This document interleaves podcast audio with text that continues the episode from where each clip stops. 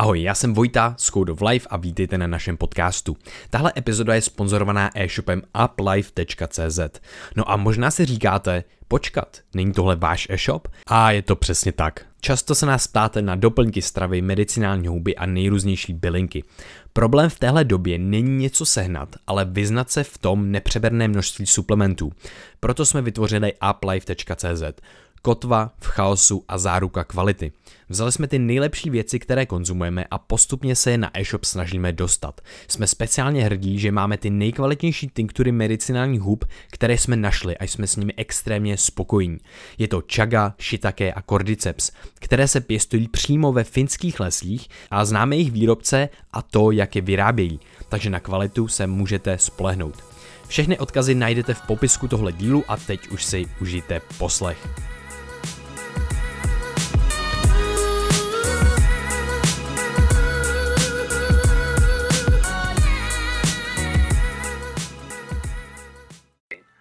Ale jsme plně koncentrovaní. Ono, ať už třeba v chladné vodě, anebo ve vodě na nádech, je o něco jednodušší být takzvaně tady a teď, což možná znáte tento termín, to mindfulness. Je to o něco jednodušší, protože jsme v prostředí, které je z dlouhodobého hlediska smrtelné. A v tu chvíli ten mozek automaticky přepíná do toho stavu teď je potřeba se plně koncentrovat. Samozřejmě jsou tam ještě jako další techniky, kterými tomu pomůžeme, ale to přepnutí do toho je relativně jednodušší. A potom zase naopak, ve chvíli, kdy my se to naučíme pod tou vodou, anebo když se to naučíme v té ledové vodě, tak jsme schopni to zase aplikovat v běžném životě. Takže to beru jako velmi dobrý trénink. Je zajímavé, že i lidi, kteří jsou prostě od podstaty velmi roztěkaní, tak a něco takového je naučit, by bylo velmi složitý a náročný, tak v té ledové vodě anebo právě na ten nádech jsou schopni do toho přeskočit velmi rychle. A já ještě teďka jako nechám slovo třeba Liborovi a pak bych řekl, jakým způsobem je možný se do toho dostat. Ono vlastně zajímavý, ty si, Davide, popsal to vlastně, čemu můžeme říkat pozitivní stres, protože to, že tomu organismu odepřeme základní potřebu, tady v tomto případě dýchání, tak nás vlastně vystavuje velmi specifické situaci, kde ten mozek vlastně má poměrně reálnou obavu o to, že budeme za chvíli bojovat o holý život, což se samozřejmě v kontrolovaném prostředí freedivingu nestává, ale ty naše staré evoluční mechanismy jsou takhle nastaveny a my právě tím, že ty tělesné síly víc zaměříme na to přežití z toho biologického úhlu pohledu, že ten mozek si doopravdy myslí, že no tak co se děje, teď já fakt jako můžu umřít, když tohle bude pokračovat příliš dlouho. Takže mobilizuje veškeré ty síly a začíná být doopravdy efektivní. Je to něco, jako když třeba máme v práci deadline, máme třeba udělat nějakou prezentaci a tak jako se s tím loudáme, že jo, je to ještě za dlouho, tak na to moc neděláme nebo nejsme moc koncentrovaní. A ve chvíli, kdy někdo přijde a řekne, no jo, ale ty jsi to špatně zapsal nebo zapsala, on vlastně ten deadline je zítra. Tak najednou, že jo, se chytneme za hlavu, hurá, hnedka k tomu sedneme a prostě děláme, aby to do těch 24 hodin bylo hotový. Prostě najednou jsme mega efektivní v porovnání s tím, jak to bylo předtím. No a i ten náš organismus vlastně může fungovat tímhletím způsobem a často funguje i v rámci právě chladu nebo toho dýchání, protože takhle vlastně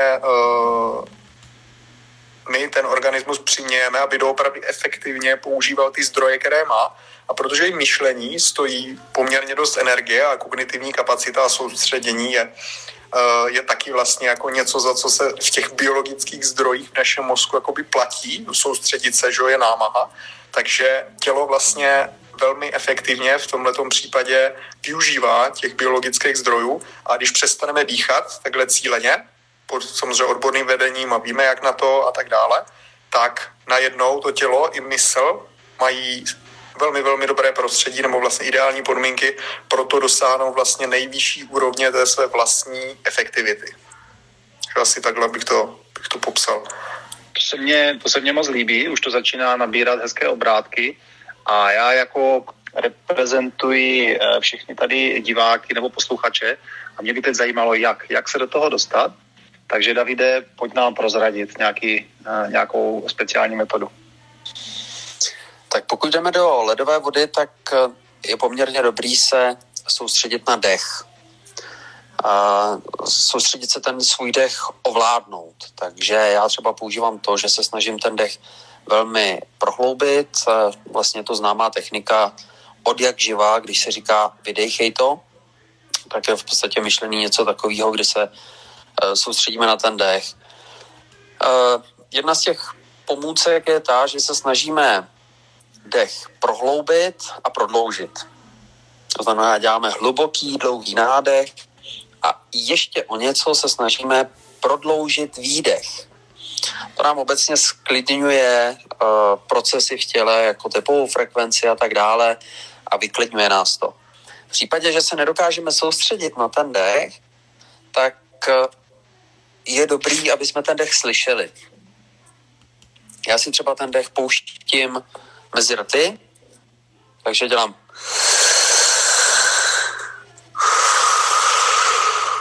a jako slyším, tak se zároveň navážu i na ten zvuk toho nádechu a výdechu. A ve chvíli, jak to prodlužuju, a teď ty nádechy a výdechy si ještě navíc k tomu počítám, tak je velmi jako jednoduchý ztratit pojem toho času. V případě, že ale jdete do vody na nádech, tak vám je asi jasný, že soustředit se na dech nedává úplně smysl. Takže tam používáme takzvaný autogenní trénink a principem autogenního tréninku je sugestce. Teďka mám na mysli to, například to, nebo úplně to nejjednodušší, co používáme, je, že ležím třeba doma na gauči, nebo předtím, než jdu spát, když ležím v posteli, tak si lehnu tak, abych se dokázal naprosto uvolnit a uvolňuju jednotlivý svaly v nějakém pořadí, tak uvolňuji jednotlivý svaly. Takže nejdřív si řeknu, uvolním pravý rameno a snažím se koncentrovat a dávat pozornost do toho ramene. Potom uvolním pravé předloktí, potom pravé zápěstí, potom jdu levou ruku a takhle si projedu v nějakém systému, který se snažím každé to cvičení dodržet jako stejné pořadí a mnoho mých klientů toto cvičení ani nedodělá, protože prostě usne. Je to jako velmi dobře si odpočinete, ale často právě se dostanete do velmi podobného stavu, kdy jste jako plně koncentrovaní na to svoje tělo. Dává se to dohromady i s takzvaným stavem alfa, ale to už asi budeme trošku zabíhat zase jako ještě dál, tak každopádně ten stav alfa je stav, kdy se velmi dobře koncentrujeme. Já si myslím, Davide, že bychom se k tomu mohli dostat, že máme tady i mezi námi odborníky, kteří se věnují dechovým cvičením otužování. A ty jsi mě tady s Liborem připomněl jednu docela důležitou věc. A mě se teďka v hlavě promítá ten víkend, kdy já jsem byl na tom freedivingovém kurzu, kdy nám tvrdili, že z minuty nám udělají opravdu ty 4 minuty minimálně v zádrži a že to nebude problém. A já si vzpomínám přesně na ty myšlenky, které tady zmiňujete. Když člověku tikají myšlenky a když opravdu ten mozek přemýšlí, ježišmarja, jestli já to vydržím, jestli mně se něco nestane, no tak úplně jsem měl pocit, a klidně mě řekněte, jestli to tak funguje na té biochemické úrovni, že ten mozek vlastně žere ten kyslík, možná ještě o to víc, ale naopak, když se mě stalo samozřejmě v bezpečném prostředí doma, když dělám dechová cvičení a měřím si ty zádrže, tak ty nejlepší výsledky jsem dosáhnul, když jsem opravdu, jak jsi zmínil, Davide, jsem nevnímal čas a dokonale jsem se koncentroval. A nějakým způsobem a člověk může sám objevit techniky, jak zvýšit tu koncentraci a nebo použít tady ten autogenní trénink, co jsi říkal, Davide. A mně se to velmi osvědčilo a je i zajímavé, já jsem studoval Silvovou metodu kontrolu mysli, která je vlastně o tom, jak přeladit ty vlny, protože mozek, jak to chápu já, funguje, a když měříme ho ty EEG vlny, tak funguje na určité frekvenci a my jsme v nějakém bílém stavu v těch beta vlnách a do těch alfa vln se dostat není až tak náročné, když člověk ví jak. A opravdu můžu potvrdit, a jak si Davide popsal tady ten autogenní trénink, že postupně uvolňuješ jednotlivé části těla, tak tady opravdu třeba moje praktická zkušenost je, že ta sekvence, jak člověk jede, já tomu říkám sken, ty jednotlivé části těla začínám od vrchu, od obličejových svalů přes ramena, břicho až po nohy a pak se vracím zpátky a vlastně dělám to cvičení, jako kdyby už ta část těla byla tak uvolněná, že už není moje a člověk dosáhne toho stavu, že se úplně dokonale koncentruje, že má takový ten laserovou koncentraci na určitou myšlenku a myslím si, že v tom stavu je schopen opravdu pracovat s tou myslí. Chápu to takhle správně, to je jenom moje praktická zkušenost. Ať už Libore nebo Davide, zkuste mě to potvrdit, protože já jsem se to snažil převykládat svými slovy a podle svých zkušeností. Tak já opravdu, když tady ty cvičení dělám relativně často a začínám nějaký trénink, teďka mám na mysli třeba 3měsíční trénink na nějaký důležitý závody, tak skutečně platí to, že třeba prvních 5, 10, někdy 15 tréninků je pro mě těžký se koncentrovat. A je zajímavý, že jak mi lítají myšlenky, tak já jenom řeknu, jak trošičku probíhá ten můj trénink.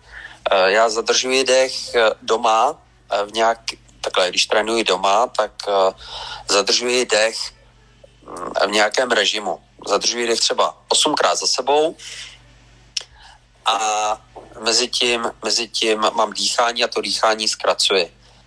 Ale běžně si nastavím na začátku toho celého tréninku, že zadržím dech 8krát třeba na 3 minuty. A ty první tréninky mi přijdou nepříjemné pocity velmi rychle. Třeba v čase 2.30, 2.35 a já mám co dělat, abych to vydržel alespoň do těch 3 minut. A ten trénink, kdy se mi podaří plně na to koncentrovat a nemyslím na ty myšlenky, které lítají kolem, například jestli jsem poslal e-mail, nebo jestli jsem koupil banány k snídani a tak dále, tak najednou ty nepříjemné pocity se neposunou o 5 vteřin, ale najednou se posunou třeba o minutu, nebo o minutu a půl. A pro mě je to vždycky jako ohromný objev, že ty samotné myšlenky a ta nekoncentrace je pro mě jako mi přivádí velmi brzo diskomfort. Takže to je třeba tady ta jedna odpověď. Samozřejmě s těma myšlenkama je spojeno i to, že jakmile se dostanete do jakéhokoliv stresu, například, že si vzpomenete, že jste něco zapomněli, tak s tím je spojený i třeba nějak, že se vám zatnou svaly kolem krku, trapézový svaly a tak dále. A samozřejmě jakýkoliv zatnutí spotřebovává kyslík, ale asi to není úplně to podstatný. Podstatný je naopak to, že se nekoncentrujete na ten výkon a potom samozřejmě o to více snažím zaměřit ne na rozdýchání, ale spíš na ten mentální trénink a na docílení nebo dosažení té plné koncentrace. Jestli můžu, Davide, mně tohle přijde jako velmi důležité téma.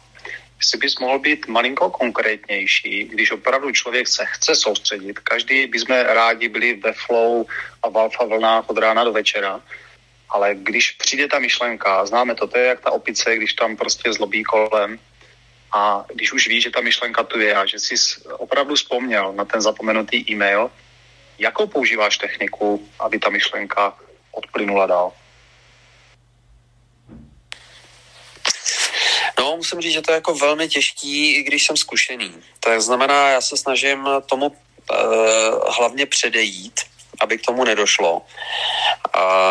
První věc je ta, že nebo takhle, ty myšlenky, kterými lítají v hlavě, tak první věc je, že když je to v tréninku, tak mi často lítají právě jako e-mail, banány a tak dále. A tak se snažím předejít tomu tím, že si třeba pustím nějakou jako meditační hudbu. Nebo si pustím třeba v aplikaci déšť, nebo vodopád, nebo takovýhle zvuky, který vás právě krásně naladí na ty alfa vlny. To je jeden způsob. A druhý způsob je právě to, že si opět vzpomenu na ten autogenní trénink. Musím říct, že já to během toho tréninku mám poměrně nudný ve chvíli, kdy ležíte a zadržujete dech 8x4 minuty, tak je to spoustu času, kdy se prostě snažíte koncentrovat a já sice si, jak říkáš ty, Romane, proskenuju to tělo, ale protože už to umím, tak já to proskenované tělo a uvolněné tělo mám třeba během 20 vteřin. A ve chvíli, kdy to děláte jako stále opakovaně, tak pak už vás to jako vysloveně nebaví. Ale jako upřu tu energii k tomu, abych si to cvičení zopakoval. To je jedna z těch věcí, která mi velmi pomáhá. A druhá věc je ta, kterou používám především při závodech, je, že když přijde nějaká jako stresová myšlenka, například dneska to nepůjde, dneska já tady trénuju 3 měsíce, teď jsem tady na těch důležitých závodech a necítím se tak, jak jsem si představoval, tak to vás samozřejmě velmi omezuje v tom výkonu. Tak mám v hlavě nahrané myšlenky nebo vzpomínky. Teďka konkrétně si nahrávám třeba vzpomínky na svoji dceru, když s ní jdu ven a třeba se honíme někde v parku, tak já si to nahrávám do mysli, do paměti a ve chvíli, kdy přijde nepříjemná myšlenka, tak si na ní vzpomenu, přepnu z toho negativního do pozitivního a z toho pozitivního je mnohem jednodušší tu myšlenku vypnout úplně a znova se koncentrovat. Z toho negativního se začít koncentrovat je pro mě, asi obecně předpokládám, je mnohem těžší. Takže já si okamžitě vzpomenu třeba na úsměv své dcery a pak je to otázka pár vteřin, než se mi podaří opět správně koncentrovat. Tohle je úžasné a než poprosím ještě Libora o to, jaké on má techniky, jak se dostat do alfa vln a do maximální koncentrace, tak já jenom, Davide, tady fascinovaně poslouchám s otevřenou pusou, protože jak jsem zmiňoval tu Silvovu metodu kontroly mysli, tak víceméně tam se zmiňují velmi podobné postupy a velmi podobné myšlenky. A mně se líbí, jak to popisuješ, že máš nějaký sken toho těla, uvolňování těch částí, že to máš nějaké ustálené sekvenci a ta sekvence se pořád zkracuje. Takže i ten José Silva vlastně v té knížce, kde popisuje tuhle metodu, tak první dostat se do alfa vln trvá 10 minut, pak je to 5 minut a pak je to, člověk si tam zafixuje určité vzorce, třeba pod určitou, udělá si takové zkratky, že třeba na číslo 3, tak já to mám u sebe, dochází k fyzickému uvolnění. Pod číslem 2, které si představím před mým zrakem, tak vlastně dochází tady k tomu, co popisuješ ty, že máš nějakou příjemnou myšlenku a já těch myšlenek mám schválně víc nachystaných, kterými vlastně dokážu, jak ty popisuješ, přepolovat jakoukoliv negativní myšlenku, která mě tam přijde, třeba ten zapomenutý e-mail a člověk si to opravdu postupně může zafixovat pod nějakým kódem, pod nějakým číslem a jedničku, vlastně úplně tu maximální koncentraci vím, že tam už je ten laser, to laserové zaměření na tu konkrétní věc, na ten konkrétní výkon. Takže mě úplně fascinuje vlastně, že to, co popisuješ ty tvoje techniky z freedivingu, korespondují i s jinými metodami. Libore, máš ty nějakou zkušenost, jak se co nejrychleji dostat do maximálního soustředění a do alfa vln?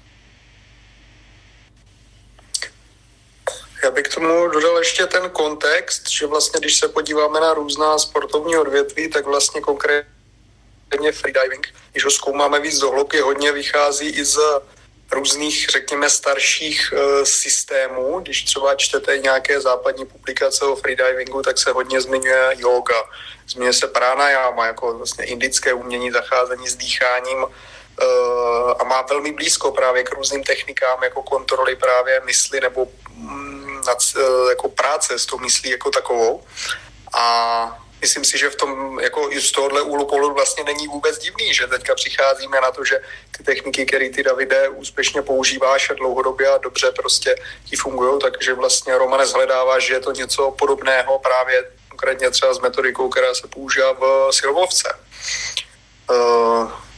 Já jedna z věcí, co vlastně bych chtěl dodat možná na vysvětlenou, co se týká té stresové reakce, jak jste popisovali právě tu situaci, kdy třeba chci zadržet dech na co nejdelší dobu a teď mě napadne, já jsem zapomněl na tam ten důležitý e-mail, teďka to budu potřebovat hnedka rychle vyřešit, tak vlastně tím, jako na ta nervová soustava začne být excitovaná na jako jiné straně, tak vlastně přesně dochází k tomu, že najednou jakoby člověk po ten dech přišel, já třeba tohle zažívám, Buddha žil, ale poměrně často, protože mám jako dost dlouhý to-do listy a ráno vždycky, když cvičím dechové cvičení, tak mě postupně napadají ty věci, co jsem zapomněl a co ještě potřebuju udělat a tak dále. Takže ale ten pocit znám celkem důvěrně, jakože se vám vlastně jako jste úplně v pohodě, zadržujete ten dech delší dobu a pak najednou přijde jedna myšlenka, přijde druhá právě na nějaký úkoly nebo nepříjemné věci, co je potřeba udělat.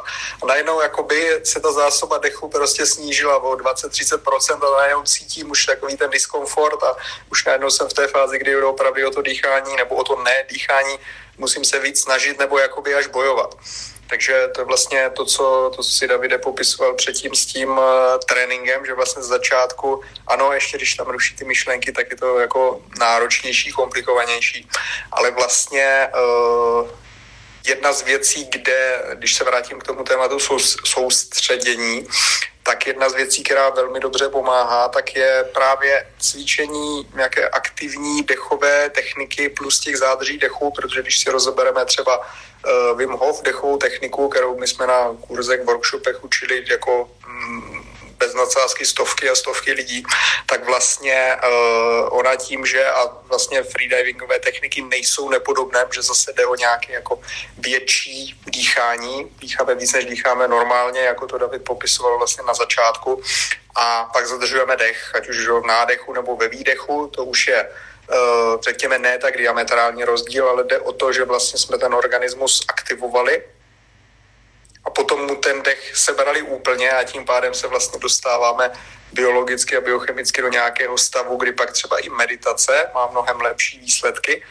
Třeba kolegyně Veronika o tom píše ve své knize Hoř pomalu, kdy vlastně i u Wim Hof dechové techniky často dochází k tomu, nevím, jakým způsobem to měřili, ale jsou záznamy o tom, že vlastně se zlepšuje přenos nervového signálu díky právě tomuto stylu dýchání a to pak může vlastně velmi pozitivně ovlivnit to soustředění, kdy najednou ta naše, řekněme, nervová stránka, ty nervy, ty telegrafní dráty, po kterých se šíří veškeré ty impulzy a signály, tak vlastně můžou pracovat čistěji a efektivněji díky tomu procesu. Takže určitě jako start dne, nebo aspoň těch některých zaneprázdnějších dní, tak právě tady ty techniky, které kombinují nějakou formu rozdýchávání, ať už je víc freedivingové, nebo víc jako cvičí některé další techniky a pak právě zádrží dechu, ať už v nádechu nebo ve výdechu, podle toho, co zrovna praktikujete, tak může být velmi, velmi silný booster nebo pomoc právě pro tu koncentraci, pro tu duševní práci. Určitě můžu potvrdit, Libore, že víceméně já jsem se naučil meditovat až po opravdu pravidelné cvičení těch dechových sekvencí a myslím si, že to opravdu bude zřejmě tím, že tam dochází k lepšímu přenosu toho nervového signálu, jak ty říkáš. A Já bych chtěl se dostat k tomu hlavnímu tématu, protože chci využít, že máme tady Davida Vencla, který je novopečený světový rekordman v plavání, ve volném plavání pod ledem, 30 cm tlustým, bez jakéhokoliv neoprénu. A mě by zajímalo, Davide, jak ses na tento výkon, kromě soustředění, které jsme teď probírali, jak ses fyzicky připravoval a v čem ta příprava spočívala ve smyslu, co si z toho můžeme vzít my, normální smrtelníci? No, jak jsem se připravoval, tak celkově ta příprava, já jsem si to na začátku ne úplně jako sepsal, ale samozřejmě jsem si na začátku musel v hlavě srovnat, co všechno je potřeba trénovat. Tak všem je asi jasný, že jsem musel trénovat zátrž dechu. A druhá věc je, že jsem musel trénovat samozřejmě adaptaci na ten chlad. Pro freedivera plavat 80 metrů pod vodou není nijak náročné, protože my jsme schopni plavat samozřejmě jako podle výkonnosti, tak já jsem schopen plavat kolem 150 metrů bez ploutví. A to znamená, že jsem ve vodě kolem 3 minut. Na nádech v pohybu a v tomto případě jsem věděl, že pod tou vodou budu přibližně do času 1 minuta 45 vteřin a že poplavu tedy něco málo přes 50% toho, co jsem schopen. Bylo teda jasný, že pro mě bude mnohem náročnější řešit právě adaptaci na chlad, protože jedna z těch věcí je ta, že já jsem se musel potopit úplně celý. Pravidla Guinnessova rekordu tady v té disciplíně je ta, že se musím potopit bez čepice. Kromě toho, že jsem teda jenom v plavkách, tak nemůžu mít čepici. A byl jsem překvapený, jak je to velký rozdíl potopit hlavu v plavecký čepici, už to je velmi nepříjemný, ale ve chvíli, kdy jsem potopil hlavu bez čepice, tak to byla jako úplně jiná úroveň. A abych pravdu řekl, tak to bylo to, co mě z toho nejvíc stresovalo. No a teď jsem vlastně zpět u toho, na co jsem se zaměřil. Já jsem se zaměřil na to, abych snížil míru stresu, která na mě bude působit, na úplný minimum, abych se mohl plně koncentrovat na ten výkon. Takže první ten stres byla doba, jakou budu pod vodou na nádech, druhá byl chlad, respektive ledová voda a působení na organismus a třetí byl uzavřený prostor. To znamená to, že se nemůžete vynořit, kde chcete, a nebo dokonce to, že se pod tím ledem ztratíte a nenajdete tu díru, kudy byste měli vylízt. A možná vás to jako překvapí, ale ten stresový faktor uzavřeného prostoru pro mě byl úplně minimální. My například, když se potápíme do hloubky 80 metrů, nebo já, když se potápím do hloubky 80 metrů a níž, tak tam se samozřejmě taky nemůžete vynořit, kdy chcete. Prostě musíte doplavat až nahoru. A já, když se potápím do těchto hloubek, tak se potápím úplně sám. Celou tu cestu dolů absolvuji úplně sám. Dole nikdo není, žádný přístrojový potápěč nebo nádechový potápěč, nikdo tam není, kdo mě z té hloubky vytáhne. Až teprve, když se vracím, tak přibližně v hloubce 30 metrů na mě čekají takzvaný safety, často to je jako víceúrovňový, takže tam je třeba nějaký nádechový potápěč se skútrem. V případě, že by mi docházely síly, respektive by mi docházel kyslík, tak mě vemou a pomůžou mi nahoru. Ale jenom tím chci říct, že tam se taky nemůžu vynořit, kdy chci a musím si být plně vědom svých schopností, abych se nedostal, anebo abych nedostal vlastně i ty safety do nějaký nepříjemný nebo neočekávaný situace. Takže tohle to úplně pro mě nebyl stresový faktor.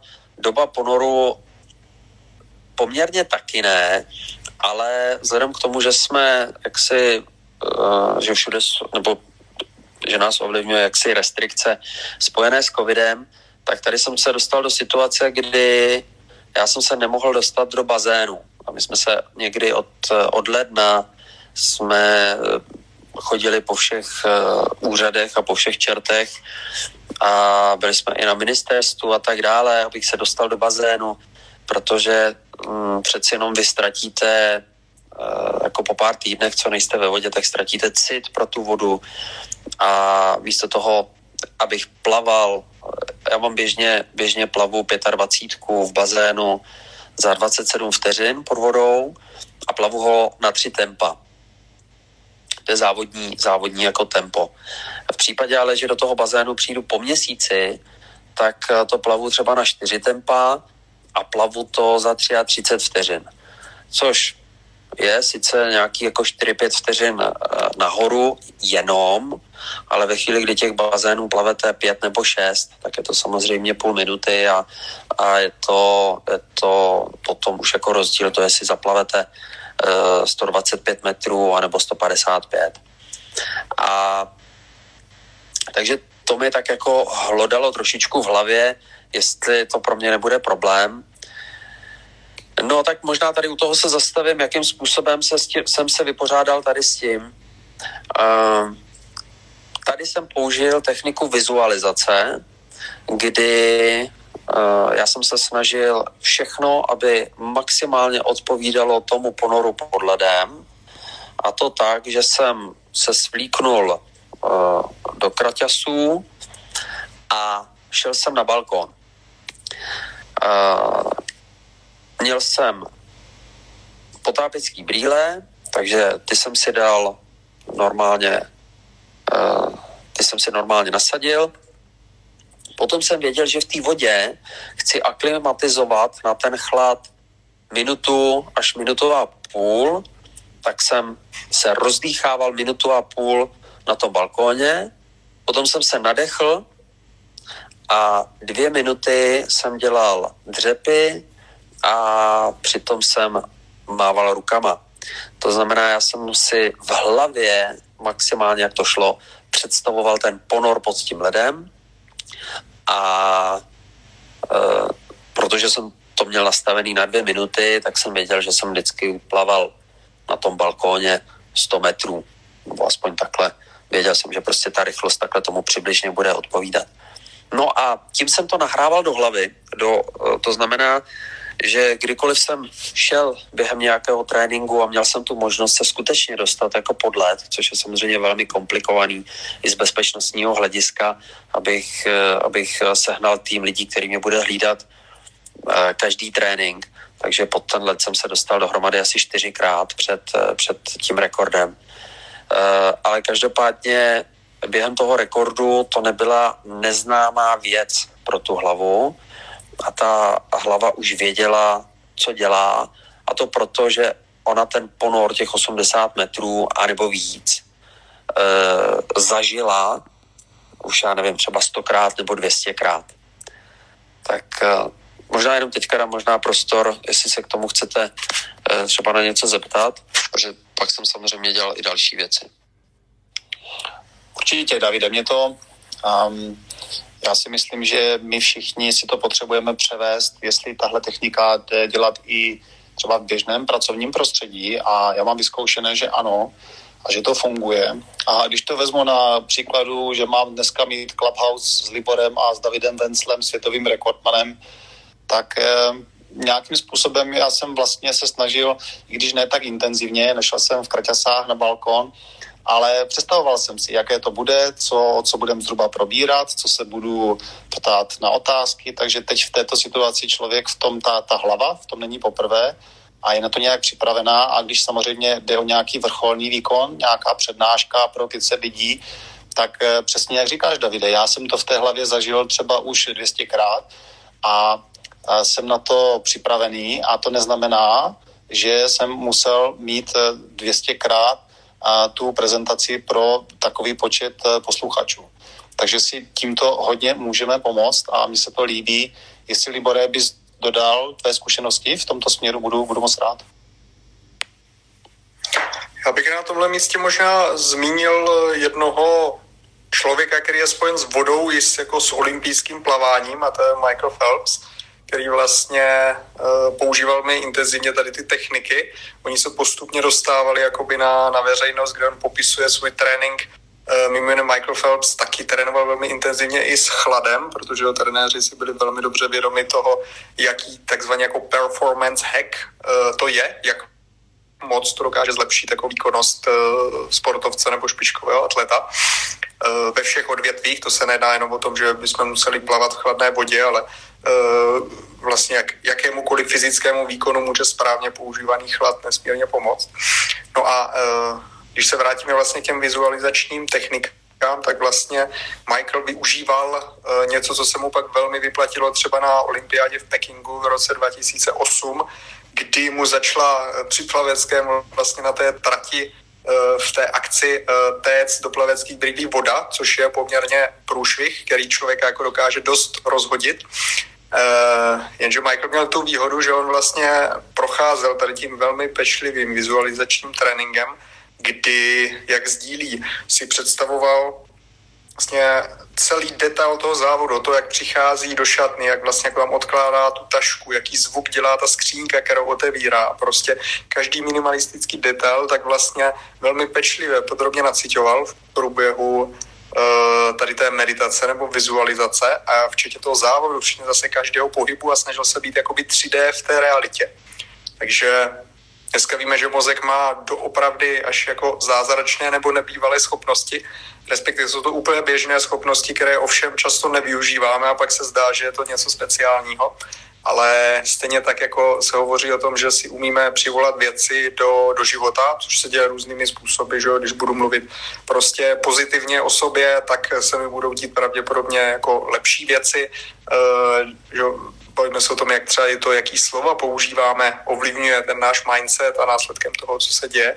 Takže právě to, když to prožijeme, vlastně to, co chceme, to, co si představujeme, tak se tím i takhle v té praktické rovině můžeme vlastně ten mozek, přesně jak to Romane pomenoval, jako, že už to zažil vlastně 200krát. Když to dneska děláš třeba po několikáté nebo i poprvé, ale vlastně ten mozek, ty cestičky, ty nervové spoje už jsou tam jako vyšlapaný.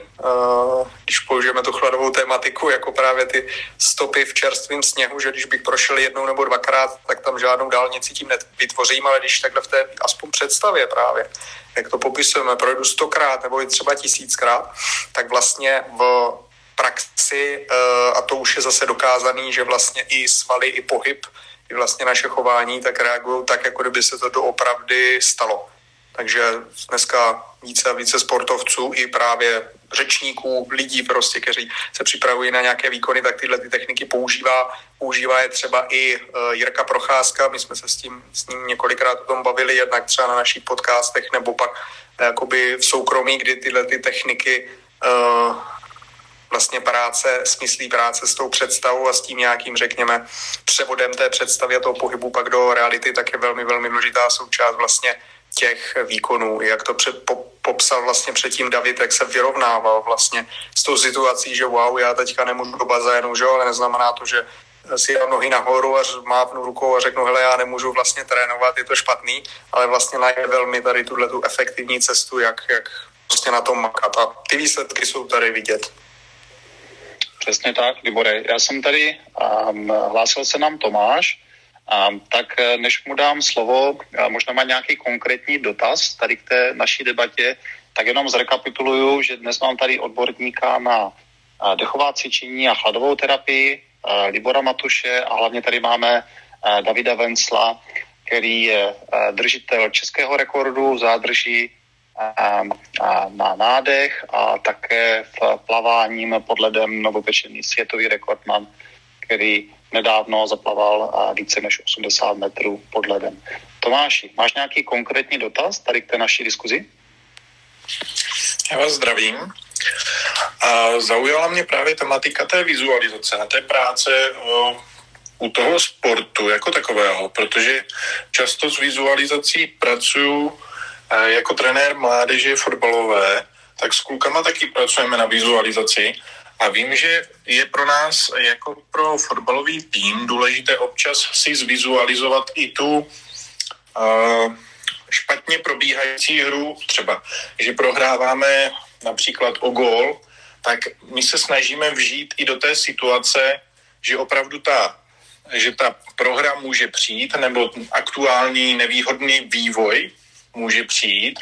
A mě by zajímalo především na Davida, jestli on si dokázal taky připustit a zkoušel si to i vizualizovat, že by se něco během toho rekordu mohlo pokazit a jestli s tím nějakým způsobem pracoval, jestli si prošel i tu krizovou takovou nějakou situaci, anebo jestli byl naladěný opravdu jenom na to, že to celé zvládne a že to bude v pohodě a jenom pracoval s tou pozitivní vizualizací. Děkuju. To je super dotaz a určitě by mě zajímalo, jestli David se budil ze spaní, jak mlátí hlavou pod ledem a chce se dostat ven. Davide, přiznej se.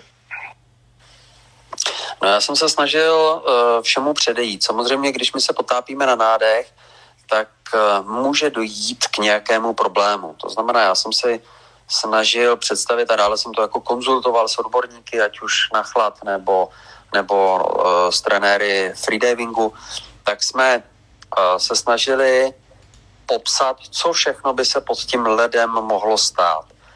A potom jsme pracovali s tím, jak tomu předejít. To znamená, samozřejmě byly tam situace, který nebo co jsme určitě nevěděli. Jako přeci jenom, když plavete světový rekord, tak a pod tím ledem takovouhle vzdálenost, nebo menší, to je úplně jedno, plavalo jen pár lidí na světě, tak vy úplně nevíte, jak ten organismus bude v takhle extrémních podmínkách reagovat. To znamená, že to zjednoduším, tak jsme nevěděli, jestli mě prostě nešibne a pod tou vodou prostě se nerozhodnu, že budu plavat někam úplně jinam. Každopádně i s tímhle jsme počítali, nebo počítali v tom smyslu, že jsme vytvářeli varianty, co udělat, když se něco stane. Na druhou stranu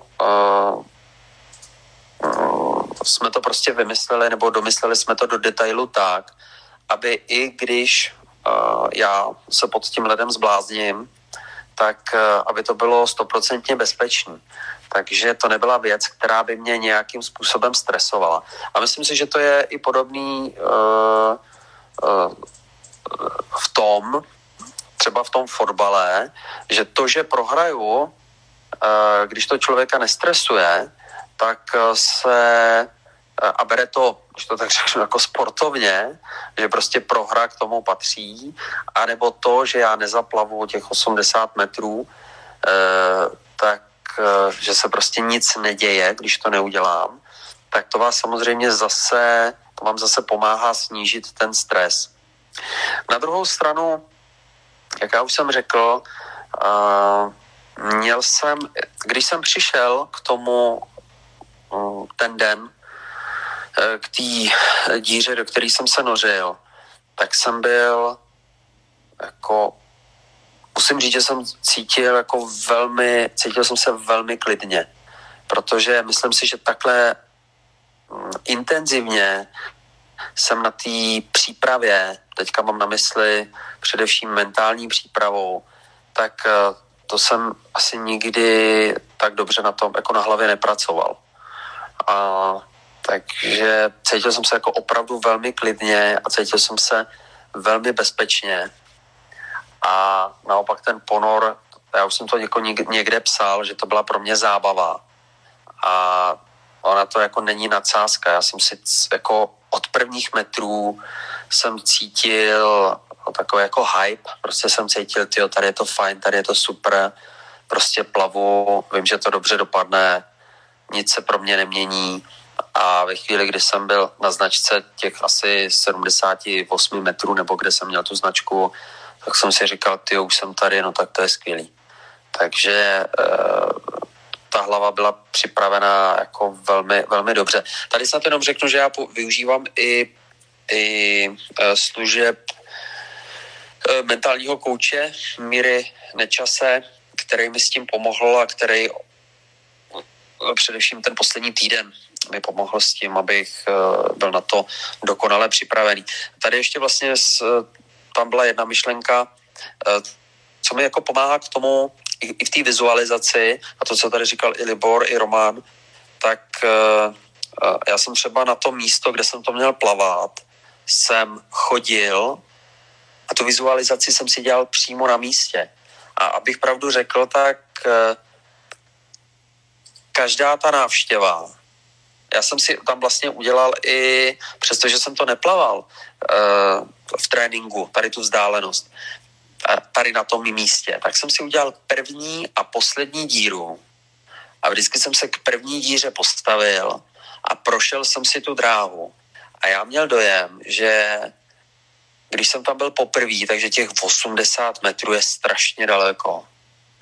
A když jsem tam přišel asi 3 dny před tím rekordem, tak mi přišlo, tak to je jenom tohleto, to mám zaplavat jenom tady ten kousek, no tak to je v pohodě.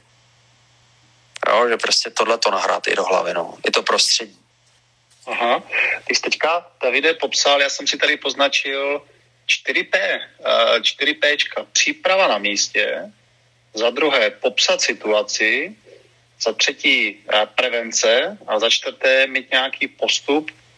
A říkám si, když se dneska bavíme o tom tématu, co si vzít do toho běžného života, že opravdu, i když se bavíme o nějaké běžné přednášce před lidma, že se na ní člověk připraví, že si popíše situace, co se může pokazit, když přestane fungovat mikrofon, aha, abych tomu předešel, tak si to zkontroluju, když se to stane, budu dělat tohle, tak opravdu dochází ke snížení stresu, jak říká David, a dělám si takové myšlenkové mapy a čím více si je procházím, aspoň tak to chápu já, tak jsem klidný a koncentrovaný na ten samotný výkon v ten den.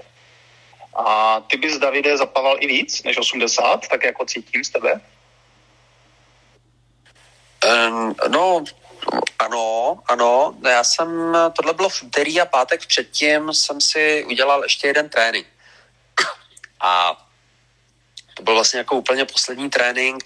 Před tím tréninkem jsem nervózní byl, protože do té doby jsem plaval kolem 75 metrů, jenom pod ledem. Vždycky jsem, nebo pod ledem, nebo ve studené vodě, takže to bylo jako v bezpečných jako podmínkách. Vždycky to bylo v bezpečných podmínkách.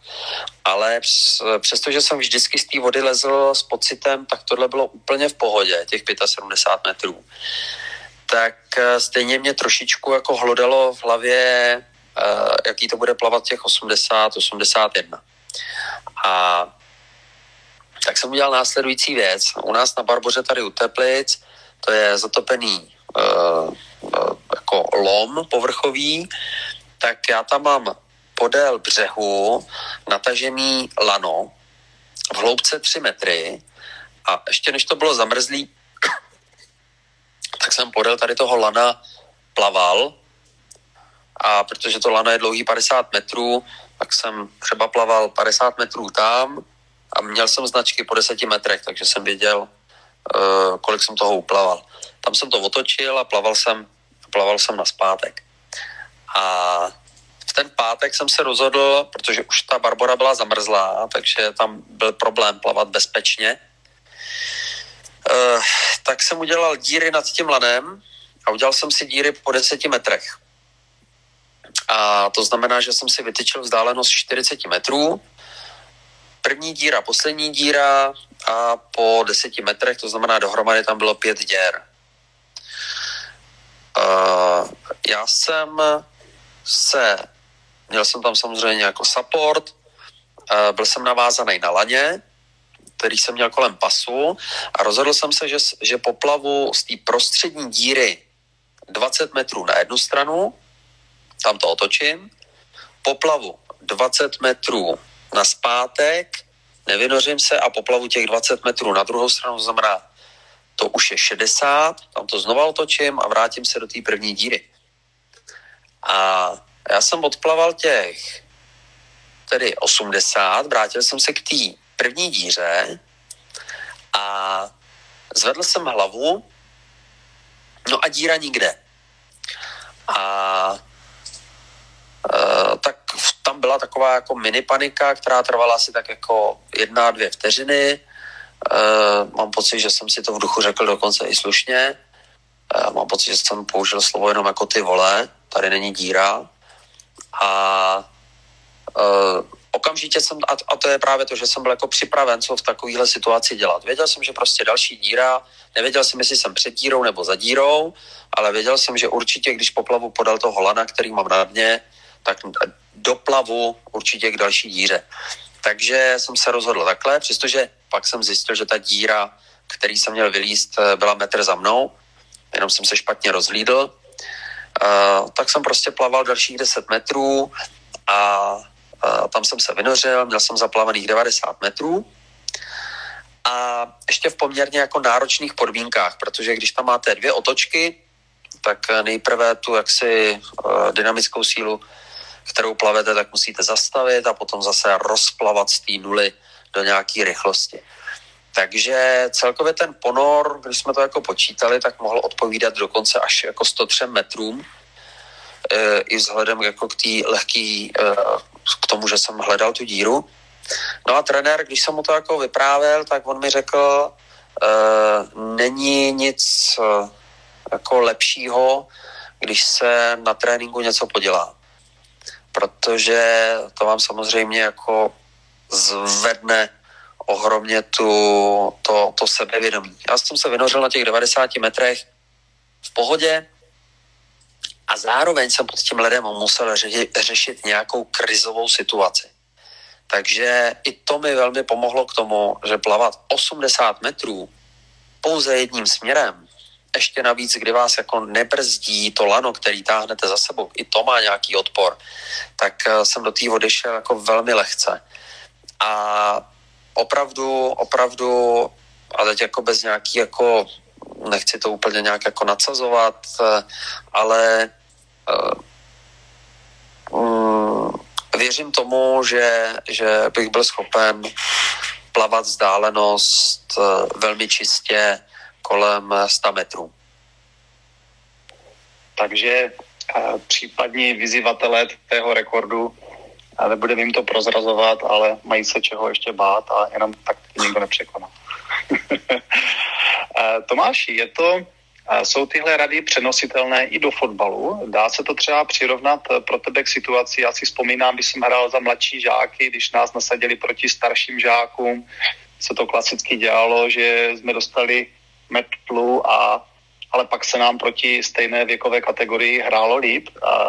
Je to tady ten příběh od Davida takhle převoditelný do fotbalu? Já si myslím, že určitě je to zajímavá zkušenost a inspirace k tomu je, takže zkusím to nějakým způsobem taky zapracovávat. A ty techniky, které David jako má, tak jsou fakt super. Líbí se mně opravdu i ten nácvik toho, že když se něco pokazí na tréninku, tak se to dá potom krásně přenést. A možná mě i napadá jako taková další otázka, proč nebo mělo to nějaký důvod, že se třeba neskusili vytvořit při tom rekordu další nějaké mety, nějaké díry v ledu, ve kterých by se dalo, nebo ke kterým by se dalo doplavat. Teď máš na mysli, že bych plaval, jako že bych si prostě na těch 80 rozmyslel, že poplavu 90 nebo 100. Přesně to, tak. No to takhle. Jedním jako z těch cílů tohle rekordu je i udělat reklamu freedivingu. Já jsem to tak jako vždycky vnímal, protože to prostě usnadní život jako nejen mě, ale usnadní to život i dalším freediverům v České republice. Teďka mám na mysli to, že když já půjdu za nějakým sponzorem, tak ve chvíli, kdy mu vysvětlujete, dobrý den, já jsem David Vencel, jsem freediver a chtěl bych podpořit, a on se vás nezeptá, jako, jaký máte úspěchy, ale zeptá se vás, co to je freediving, tak tam je samozřejmě ta šance úspěchu na jako nějaký zajímavý sponsoring jako mnohem nižší.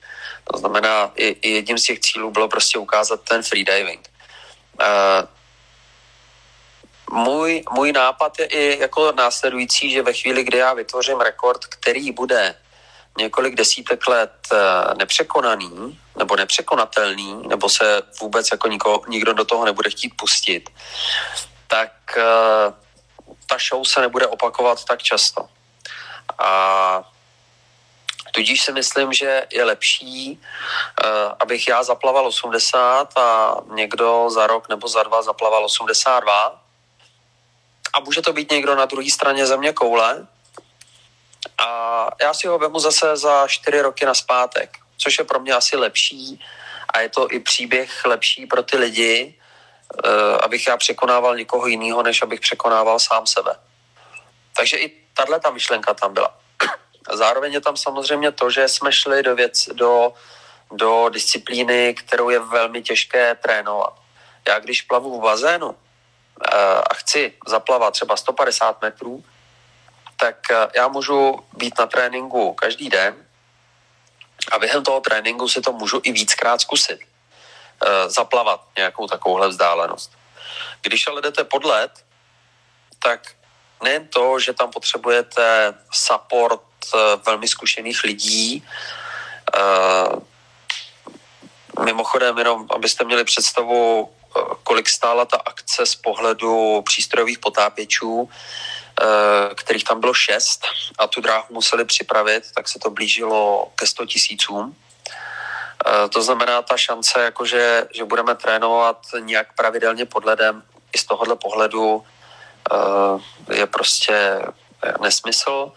No a druhá věc je ta, že ve chvíli, kdy já pod ten led vlezu, tak je to taková zátěž pro ten organismus, že se z toho sbírám, z toho jednoho ponoru několik dní, než jsem zase schopen ten ponor zopakovat. Takže my jsme chtěli jít jako na naprostou jistotu, aby to prostě neskončilo jako zbytečně nějakým jako problémem ve chvíli, kdy já se vynořím a místo toho, abych vypadal jako, že to bylo v pohodě, tak naopak to, že bych to nerozdýchal nebo třeba dokonce upadl do bezvědomí, tak to samozřejmě jako nebyl dobrý nápad, no. Děkuju Davidovi za odpověď i Tomášovi za super otázky. Kdyby kdokoliv z vás měl nějaký dotaz na Libora nebo Davida, tak zvedněte ruku tady v aplikaci a já vás hodím na stage. Tebe, Tome, hodím dolů, jestli můžu.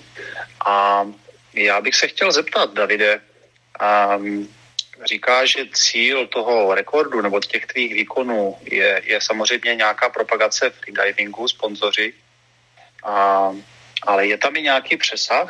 Děláte to i pro nějakou dobrou věc, nějakou nadaci a podobně? Tak on už to tady trošičku naznačil Libor. Ještě než budu mluvit o té nadaci, tak jedna věc je ta, že bychom rádi, když už něco takového děláme, a já samozřejmě i díky tomu jsem musel si toho nejen velmi mnoho vyzkoušet na vlastním těle, ale samozřejmě jsem k tomu jako musel i studovat a konzultovat s odborníky, samozřejmě jako je Libor a další z Code of Life, ale samozřejmě konzultoval jsem to jako s dalšími skvělými otužilci, jako je třeba Jaroslav Chytil a podobně, tak, nebo Jirka Uhlíř a tak dále, tak jsme poměrně teďka dost i s Liborem jako nabušený, co se týká informací, takže bychom to rádi předávali dál. Nějakým způsobem se pokusíme vzdělávat tu otužileckou veřejnost, protože samozřejmě to jako vnímáme všichni, že ten boom těch otužilců nebo toho otužilectví tady tento rok nebo tuto sezónu je, tak to je jedna věc. A druhá věc je ta, že jsme se rozhodli to spojit, nebo to bylo takové moje přání, spojit to s klubem nemocných cystické fibrózy. To jsou lidé, kteří mají jako problémy s dýcháním, když to jako tak jako velmi jako zjednoduším, a pro ně není ten dech samozřejmostí. Takže tito lidé potřebují nejen pravidelně cvičit, a aby se jim jako dobře dýchalo a aby nedocházelo k další jako té degeneraci těch plic, ale samozřejmě potřebují i nějaký finanční prostředky k tomu, aby se jim jako lépe dýchalo a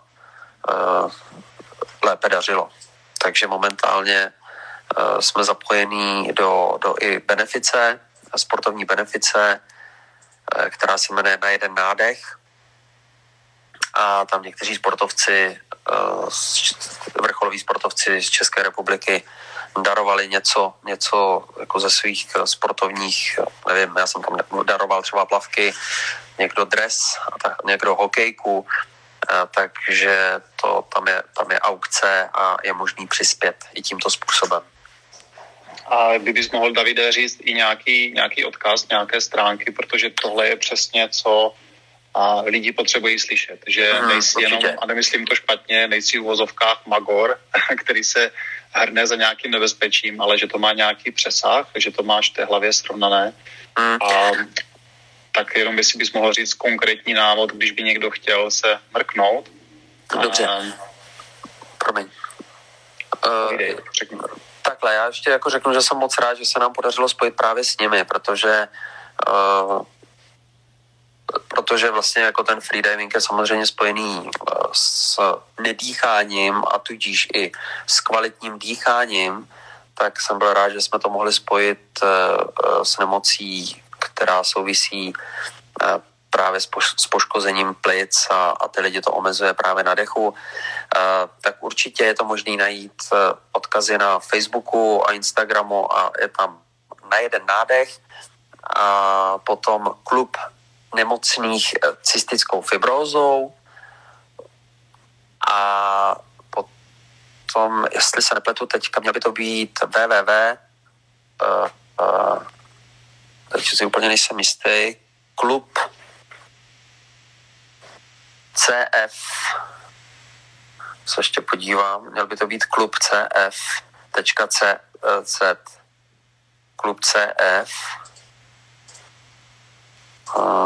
Vyzkoušíme to zrovna, jestli to funguje, ať dáváme správný odkaz.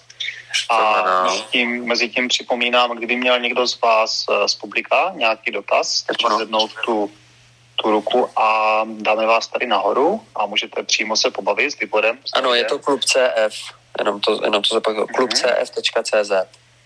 Výborně. Takže kdyby se chtěl někdo podívat na a klub nemocných s cystickou fibrózou, tak je to klub.cf.cz.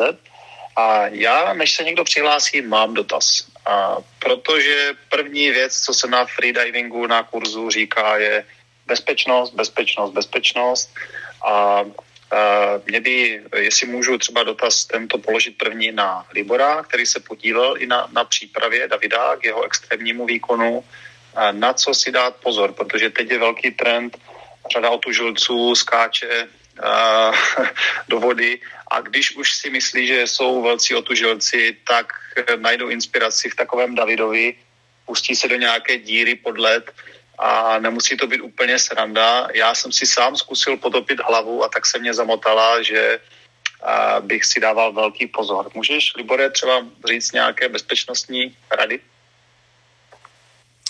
Já bych, Romane, s dovolením tuhletu otázku a díky za ní, protože si myslím, že je velmi důležitá až klíčová, tak rozšířil vlastně celkově na práci s chladem, protože jedna věc je bezpečnost v rámci freedivingu nebo té ledové verze freedivingu, o které by jako nejlíp mohl mluvit David z dlouholeté zkušenosti a ze zařizování vlastně i různých takovýchhle eventů. Ale v praxi, a to si, Romane, uvedl velmi dobrý příklad, že vlastně si zkoušel jako ponořit hlavu do ledové vody a zjistil jsi najednou, wow, že to dělá s tebou něco, co třeba není úplně příjemný. Ono totiž vlastně to, co ta myšlenka, kterou vlastně s Davidem i předáváme vlastně v rámci Czech Icemana, a nebudu tady to, že máme i připravený online kurz vlastně Czech Icemana, nebo najdete ho i na davidvencel.cz, ať už teď nebo v blízké budoucnosti, tak my se vlastně soustředíme na velmi postupný přístup k chladu, k tomu, aby jsme vlastně postupovali po takových až dětsky malých krůčcích, kdy to, s čím se setkáme nejčastěji, je, že lidé to prostě přeženou. Skočí hnedka do té ledové vody a ne všichni už si ten trénink jako dokážou odřídit tak, aby tam byla zachována ta dlouhodobost.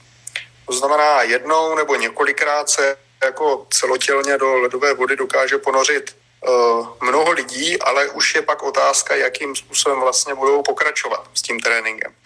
On, jak to David popisoval předtím, že vlastně po jednom takovém, řekněme, plaveckém výkonu pod ledem, tak vlastně se jakoby v vozovkách dává dohromady nebo potřebuje regenerovat několik dní, tak už to samotné ukazuje na to, jak vlastně je náročná disciplína jako pracovat s chladem na takovéhle úrovni. A proto my, aby jsme zajistili, jako řekněme, tu maximální bezpečnost a vyhli se různým věcem, který chlad v extrémní míře s organismem dělat může, tak je poznávat sami sebe velmi postupně. A vlastně ten postupný chladový trénink může začínat od toho, že si dáme ruce do kyblíku s ledem, dáme tam nohy, zkoumáme, co ten organismus dělá, jak třeba reagují právě ty končetiny, na tu uzavírání cév, na to, že nám najednou jako zima určitým způsobem na ty ruce a nohy. Pak zjišťujeme, že wow, ale když tam chvíli vydržím, tak vlastně můžu vydržet ještě a už nastává vlastně zase ta práce s myslí a o té bezpečnosti se vlastně dostáváme k tomu, že i ta mysl, pokud se má s tím chladem kamarádi, tak my potřebujeme jako s ním seznamovat postupně. Takže ono to tělo, jak třeba David často říká, ono na to má se ponořit do té ledové vody. U lidí, který za mě doplním, jako jsou na to stavěný, nebo jsou ten typ fyzický. Ale často to, co potřebuje víc přizpůsobit, to, kde by se mohlo stát vlastně nějaký jako šok, je ta naše mysl, která třeba s tím chladem ještě jako není si úplně jistá. A tam v tom tréninku je vlastně velmi důležité k tomu přístupu jako k pomalému postupnému procesu, kdy i třeba v tom ledovém jezeře my se tam můžeme postavit v začátku třeba po pás a vlastně si jako nechat v sobě ten pocit, wow, jaký by to bylo, kdybych se ponořil celý a s tím pocitem vlastně žít třeba několik dní nebo týden a pak k tomu ledovému jezeru přijít znovu a zase se zkusit ponořit o něco víc. Samozřejmě, když mluvíme o bezpečnosti s přáteli nebo s někým dalším, kdo by nám vlastně mohl pomoct, co se týká bezpečnosti vlastně ponorů ve venkovním prostředí. Samozřejmě nemluvíme o těch ponorech teďka, který realizuje David, ale o tom, že prostě ve venkovní ledové vodě se ponořím po trapézi nebo po krk. Tak to je něco, čemu věnujeme vlastně i jako různý samostatný PDF nebo dokumenty v těch našich kurzech, které se zrovna touhletou metodou věnují, protože to je vlastně takové samostatné odvětví a na tu bezpečnost jako faktickou je potřeba dbát hodně. Není to něco, co bych jako mohl popsat ve 3 minutách, je to vlastně komplexní celek, ať už jako co sebou, jak se zahřát před, jak se zahřát potom, s kým jít, jaká pravidla vlastně dodržovat v průběhu a tak dále, ty různé typy heky, které používáme. Takže za mě, když jsem to vztáhnul spíš na ten jako trénink a seznamování se s chladem, tady tu tvoji otázku, Romane, tak je to určitě o té postupnosti a nebát se vlastně postupovat velmi pomalu, protože David taky nezačal svoje seznamování s chladem tím, že by skočil pod led a uplaval tam 80 metrů, ale jak vlastně si Davide předtím velmi dobře popisoval, že i když ty jako prostě špičkový atlet v tomhletom odvětví začínáš tu periodu intenzivního tréninku, ať už s chladem nebo že s dýcháním v rámci čistě třeba freedivingových závodů i bez toho aspektu chladu, tak vlastně taky začínáš na nějaké úrovni, která je vlastně výrazně pod tím, kde bude to tvoje maximum, ale právě díky tomu postupnému tréninku, tak se dostáváš až na to maximum a v ideálním případě vlastně v další sezónu zase i za něj. Určitě, Libore. A než dám slovo Davidovi, zase když to převedu do toho pracovního prostředí, jak se říká, žádný učený z nebe nespadl a i nějaké obyčejné vedení porad, pořádání workshopů, přednášky, vzpomínám si u sebe, to byla postupná cesta a člověk si to musí oťukat a přesně si projít tím procesem, který jsme zmiňovali, ty situace si připravit, popsat, prevence, postup, ty 4P, jak jsme si říkali, a pak se v tom cítí jako, a to sedí jako ryba ve vodě. A jestli bys, Davide, ještě mohl říct, že já jsem zaslechl historky, že se lidi začali otužovat, viděli díru v ledu a udělali si druhou, lákalo je to a bohužel ji netrefili a už se nevynořili nikdy. Mohl bys říct nějaký tvůj tip, co opravdu neskoušet a nedělat v plavání pod ledem? Tak my jsme to trošičku řešili, jestli o tom mluvit nebo nemluvit, teďka nemyslím dnes, ale dávat takové příspěvky na Facebook či nikoliv. Můj názor je ten, že každý je zodpovědný sám za sebe, když já nikomu něco nechci zakazovat, i z toho důvodu, že sám jsem těch jako doporučení k tomu, co jsem kdy v životě dělal, už slyšel tolik, že kdybych jako na všechno jako dbál a všechno poslech, tak bych se nikam nedostal. A to znamená, já jako razím tu cestu, že v případě, že něco takového chcete vyzkoušet, tak to vyzkoušejte, ale rozmyslete si velmi dobře, za prvé, čeho jste schopní, a za druhý právě to, jako všechny ty problémy, které můžete pod tou vodou potkat. Tak určitě se nikdy nepotápět pod led ve chvíli, kdy v té vodě není dobrá viditelnost. To je jedna věc. Druhá věc je velmi důležitý mít i třeba brýle nebo jako masku, protože bez brýlí, i když je dobrá viditelnost, tak vidíte velmi špatně. Potom vždycky chodíme pod ten led navázáni na lano. To je jako jedna varianta. Já jsem teda ten rekordní pokus nebyl navázán, ale celou dobu se mnou tam byli přístrojoví potápěči, kteří jeli se skútrem ve vzdálenosti 2-3 metrů ode mě a byli schopni mě vzít za ruku do 2-3 vteřin, kdybych se prostě vychýlil z toho směru, který mi tam udával, nebo měl jsem tam natažený lano ve 3 metrech, takže já jsem plaval podél toho lana. Takže druhá zásada je, aby jsme byli navázáni na lano a někdo to lano nad tím ledem držel. To je takový jako důležitý bod. Je dobrý to lano ještě, aby vám ho někdo držel na tom ledu. A ve chvíli tedy, kdy jste pod tou vodou delší dobu, než se to tomu na tom ledu zdá, tak vás prostě buď to přitáhne za to lano, anebo vy po tom lanu, když nenajdete díru, tak můžete ručkovat na zpátek.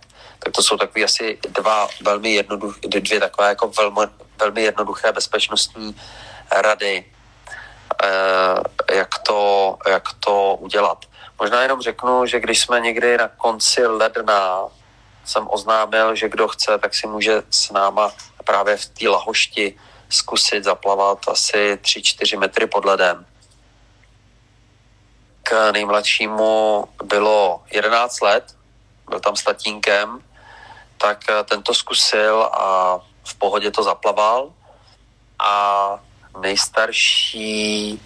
nejstarším bylo kolem 60. Byli to prostě otužilci, kteří měli, jejich sen bylo si něco takového vyzkoušet a taky velmi v pohodě to zaplavali. Takže když jsou jako dodrženy ty bezpečnostní podmínky, tak já tvrdím, že to je bezpečnější, než přecházet ulici bez rozhlídnutí. A já tady zase vidím tu analogii do toho pracovního prostředí a jak celou dobu to přirovnávám k nějaké přednášce, taky člověk zvažuje riziko, jestli to zvládne, viditelnost, jestli je schopen si určit jako to téma, jestli je schopný nějak uchopit. Je dobré, když člověk nemá zkušenosti, mít nějakého buddyho, nějakého komoderátora, který ho podrží, až postupně získá to sebevědomí, tak jak ty, Davide, že to zvládne ten výkon špičkový sám. Takže to jenom běží mě v hlavě. Kdyby měl někdo z vás nějaký konkrétní dotaz, ať už z vašeho běžného prostředí nebo přímo na Davida a jeho špičkové výkony, klidně zvedněte ruku. Hodím vás tady na stage a mezi tím bych se zeptal Libora, jestli by mohl říct takové top 3 tipy z Davidové přípravy, které bychom mohli považovat za důležité a převzít do našeho života, že bychom mohli takové typy aplikovat do našeho běžného prostředí. No, ono vlastně k tomuhle kopírovat přesně Davidův trénink by bylo pro vás zajímavé ve chvíli, kdybyste chtěli dělat velmi podobné věci nebo případně se snažili jeho rekord překonat, což asi nebude cílem většiny z nás. Ale když to zase vemu z toho ptačího pohledu, co z těch technik, které tady máme k dispozici, které David praktikuje v různých formách, které vlastně praktikujeme v rámci přípravy prostě na duševní práci a na třeba celý den, tak určitě chladová terapie, neboli vystavit se chladu po ránu, funguje velmi magicky na náš organismus i na naši psychiku. Teďka, když se podíváme na kontext jako společenské doby, teďka aktuálně spousta lidí vlastně zaznamenává poměrně jako značnou výzvu v rámci duševního zdraví, nejenom teda jako toho, že pracovní tempo prostředí se rozměnilo, ale dost jako narostly statistiky právě různých, řekněme, jako psychologických neduhů a chlad se ukazuje být jako jedna z nejlepších věcí, jak s tím něco dělat, protože nám přináší štěstí na té samotné, řekněme, biochemické úrovni. Takže jedna z věcí, kterou si můžeme odnést z Davidova rekordu, je to, že vlastně chlad je náš velký kamarád, je dobrý. Takže i když nechcete dělat extrémní výkony, což vlastně jako nedoporučujeme vlastně, určitě ne bez jako solidní a odborné přípravy, tak vystavit se chladu, tak jak často popisujeme, prostě od základu stačí ty ruce do ledového kyblíku postupně, třeba pokud děláte celotělní ledový sprchy, super, pokud máte na zahradě, že jo, sud se zamrzlou vodou, tak jasně, super, ale doporučuje maximálně 2x, 3x týdně. Není dobrý zase to přehnat, protože chlad je dost intenzivní, jak už tady David to předtím popisoval i v rámci té své vlastní velmi špičkové přípravy. A to je jedna věc, chlad.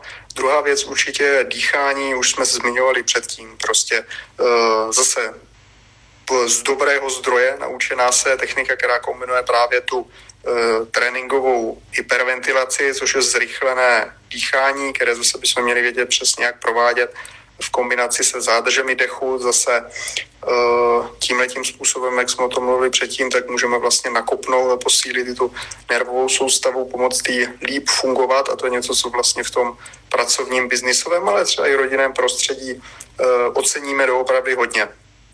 Já jsem vlastně kdysi u Dana Tržila na Red Bull podcastu, tak jsme dělali díl vlastně ještě s jedním mým klientem, s majitelem vlastně právní kanceláře, s Radimem Kupicou, a Radim popisoval vlastně, jak v tom velmi zaneprázdněném rozvrhu vlastně právníka, vlastně majitele celé právnické kanceláře využívá pravidelně přes den tady tyhle ty různé aktivační dechové techniky a třeba i ty zádrže dechu tak, aby se vlastně domů k rodině vrátil pořád relativně svěží a byl schopný tam fungovat. Což je něco, což mi přijde vlastně velmi pozoruhodné a řešíme to se spoustou i sportovců, i zaneprázdněných lidí, ať už jsou to podnikatelé nebo lidé, kteří pracují prostě na jakékoliv pozici vlastně v jakémkoliv odvětví, tak to jedna věc je mít dost energie na tu práci jako takovou, druhá věc je vrátit se domů v nějakém filozofkách použitelném stavu, a k tomu všemu nám pomůže právě ten kvalitní ranní rituál, kombinace těchto specializovaných dechových cvičení a chladu, a my si tady tyhle ty dobrosti můžeme dopřávat i přes den, takže kromě toho, že i občas v práci se vlastně ten chlad někde dá najít, tak ty průběžné dechové techniky a přivádění pozornosti ke svému dechu, případně cvičení různých cvičení, jako třeba ve freedivingu velmi často používané různé cviky na protahování bránice, tak něco, co i běžnému člověku v průběhu běžného života může nesmírně pomoct prokrvit celé tělo, zase dostat energii, dostat nějaký, řekněme, takovou formu vnitřního pohybu, toho fyzického, biologického do života. A dneska vidíme, že to je něco, co je doopravdy potřeba, ať už z úkolu našeho fyzického zdraví nebo právě toho duševního. Děkuji moc, Libore. Davide, jaký bys dal top tip pro všechny posluchače z té přípravy, z toho špičkového výkonu i teď, když to rekapituluješ, a co by byl takový number one takeaway dnes?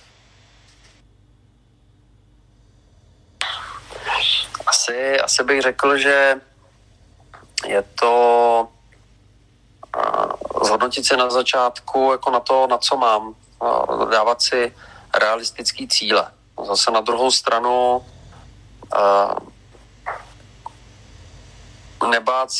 nebát se jako vystřelit výš než všichni ostatní. To znamená, možná to je jako velmi těžký zhodnotit právě svoje jako vlastní schopnosti, ale je to ten jako prvopočátek toho, co v životě jako dokážu, nebo to, kam se prostě posunu, protože ve chvíli, kdy asi to špatně zhodnotím, tak pro mě to asi bylo klíčový, jo, abych si zhodnotil, protože samozřejmě ve chvíli, kdy řeknete, že chcete plavat 80 metrů pod ledem, tak najdete spoustu lidí, kteří vám řeknou, ale jako víš, že to jako nikdo nikdy neudělal a přijde mi to šílený a riskuje život a kdo ví, jak to celý dopadne.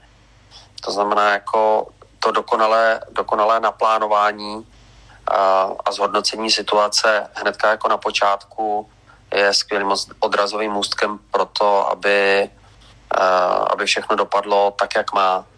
A musím říct, že jsme to měli jako vymyšlený jako naprosto úplně do detailu, tak dokonalé, že on už to tady naznačil Libor, na chvíli řekl, že když něco chcete, tak je mnohem jednodušší, že to dostanete.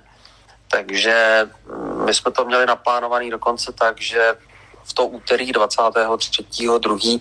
ve 12 hodin se rozestoupí mraky a začne svítit sluníčko. No a přesně tak to bylo. Já jsem vstoupil na led a rozevřeli se mraky a začalo svítit sluníčko. Tak možná trošičku s nadsázkou, ale prostě takhle jsme to měli vymyšlený, tak to tak bylo. No. Chtěli jsme to, tak to tak bylo. To je úžasné, abych s touto myšlenkou, protože čas se nám nachýlil, tak bych možná to zrekapituloval, řekl bych takové ty největší highlighty, které mám poznačené, protože mám si ze stránky poznámek. Pro mě to bylo velmi poučné i z pozice moderátora a opravdu tak to cítím z Davida, který dosáhl světového rekordu, že každý má nějaké schopnosti, nějaké přednosti. A chápu to tak, že když ví, co chce a jde si za tím, že toho může dosáhnout, takový ten moonshot, prostě, že trefí. A zároveň mě tady zaujalo od Libora, že chlap je kamarád a je potřeba se s ním naučit pracovat. Dechová cvičení, tam bych možná doporučil navštívit codeoflife.cz, kde se můžete dočíst více o těchto praktikách. A potom jsme probírali dnes s Davidem, jak se soustředí na špičkový výkon, pokud chce dosáhnout něčeho, v čem je nejlepší na světě, takže používá techniku vizualizace, autogenní sugestce. Tady mě ještě napadlo, já jsem jednu dobu testoval psychovolkmeny, to bylo jednu dobu takové, bylo to hodně trendy a to bylo pomocí hudby a nějakého rytmu právě nastavení těch alfa vln. To jsme dneska hodně probírali, jak se dostat do toho stavu, kdy jsme koncentrovaní na špičkový výkon.